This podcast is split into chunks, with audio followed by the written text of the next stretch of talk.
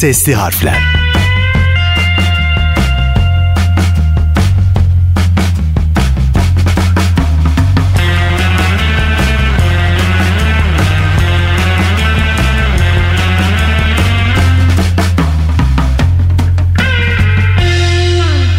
Selam herkese. Sesli Harfler'in podcast serisinde yeni bir buluşun hikayesiyle sizlerleyim. Ben Bahri Fedai. Instagram'da Sesli Harfler'i takip ederek paylaşımlarımıza ortak olmanızı bekliyorum.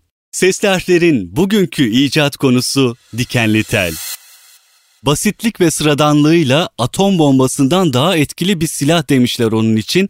Dikenli telden bahsediyorum. İlk önceleri sığır sürülerinin ve yabani hayvanların ekinlerine zarar vermesini önlemek isteyen Batı Amerikalı çiftçilerin ihtiyaçlarını karşılamak için geliştirilen dikenli telin 19. yüzyılın son çeyreğinde günümüze savaş ve medeniyet tarihini nasıl etkilediğini ele alacağız.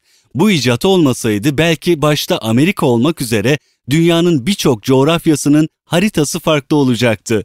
Tarihin en kanlı savaşları olan 1. ve 2. Dünya Savaşı'nın muharebe tekniği, bunlara bağlı icatlar, esir kamplarının görüntüsü bile değişecekti. Son derece basit ve önemsiz görünen bu icat, gelinen zamanda yaşadığımız alanların sınırlarını işgal etti. Nereye gidip nereye gidemeyeceğimize karar verir hale geldi. Dikenli tel ilk olarak Amerika'da icat edilmiş. Sağladığı faydaları görülünce 1500'den fazla versiyonu geliştirilmiş. Öyle ki dikenli tellerin ulaştığı sanatsal ve işlevsel boyut dikenli tel festivallerinden dikenli tel antikacılığına kadar kendi mecrasında fevkalade geniş bir cemiyet ve ilgi çemberi yaratmış.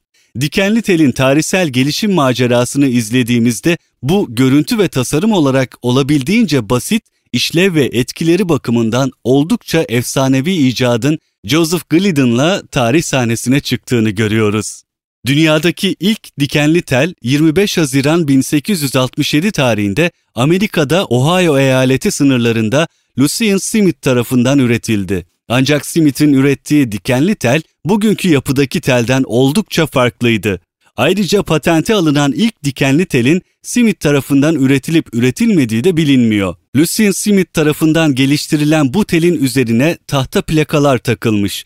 Bu plakaların üzerine de olta şeklinde kancalar monte edilmiş. Ertesi yıl patent alan Michael Kelly ise birbiri üzerine bükülmüş iki telin kıvrımları arasına yerleştirdiği oltalarla gerçek anlamda ilk dikenli teli yapmış oldu. Kelly ürettiği bu tele Kelly'nin elması adını vermişti.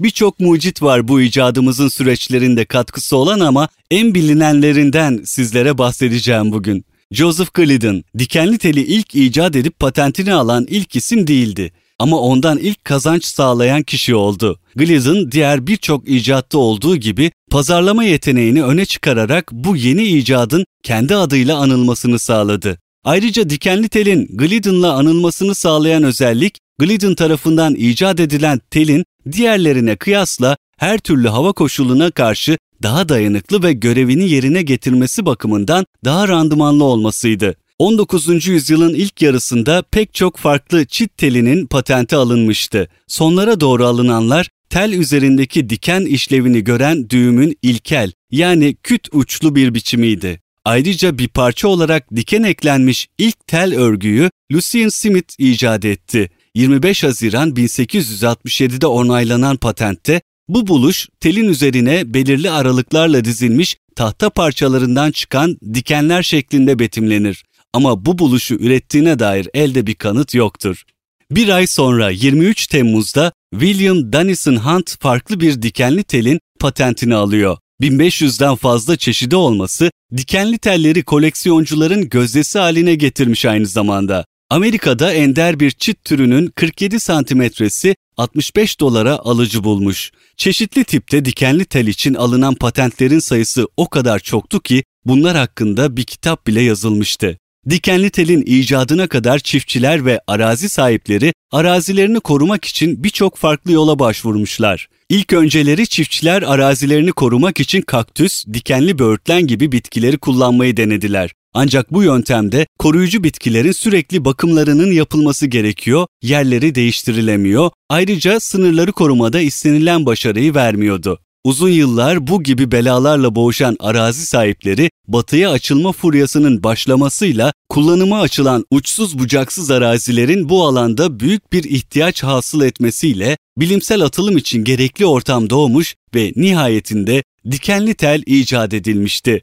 İcadından sonra yaygın bir şekilde kullanılmaya başlayan dikenli tel, diğer birçok icadın ilk kullanımındaki gibi çeşitli itirazları da beraberinde getirdi. Bakıldığında bu itirazlar arabanın ilk kullanılmaya başlandığındaki gibi bir tepkiyle karşılaşmıştı. Araba sosyal hayatta ilk olarak sahneye indiğinde heybeti ve makinemsi korkutuculuğuyla uzun yıllar sonra ancak benimsenebilmişti. Dikenli tel için de ortaya çıkan manzaralar ciddi tartışmalar çıkarmış. Takdir edersiniz ki hayatında ilk defa dikenli telle karşılaşan hayvanın yaşadıkları acı verici bir deneyimdi. Bunu gören halk özellikle de dinsel gruplar dikenli teli The Devil's Rope yani şeytanın ipi diye anmaya başlamışlar. Kaldırılması için de çokça protesto gösterilerinde bulunmuşlar. Dikenli tel ekili tarlaları başıboş sürülere karşı başarıyla korumuş. Endüstrileşen ülkelerde bostana giren danalar tasarım önlemleriyle durduruldu. Zamana ayak uyduramayan ve geri kalmış ülkelerde şehirlerin konut, eğitim, sağlık, üretim, dinlenme ve savunma bölgeleri birbirine karışınca tel örgülü yasaklar kaçınılmaz olmuş. Bahsettiğimiz gibi ilk üretim patenti 1874 yılında alınmış. Amerikalı mucit madeni tele diken takmanın teknik aletini bulmuş. Erkeksi görüntüsünü vurgulamak için bu yeni icada sakallı tel adı verilmiş. Çoğu kişinin Birinci Dünya Savaşı sırasında Mısır'da tanıştıkları yeni silaha dikenli tel adını koymuşlar. Dikenli tel örgüler o gün bugündür düşmanlara, kaçakçılara, hırsızlara, savaş esirlerine, tutuklulara, gözaltına alınanlara karşı bir güvenlik önlemi aracı olarak inşaat şantiyelerinde, hazineden tahsisli resmi konutlarda, spor eğitim ve turizm tesislerinde, yasak ve hassas bölgelerde, saray, köşk, müze ve çocuk bahçelerinde kullanılıyor.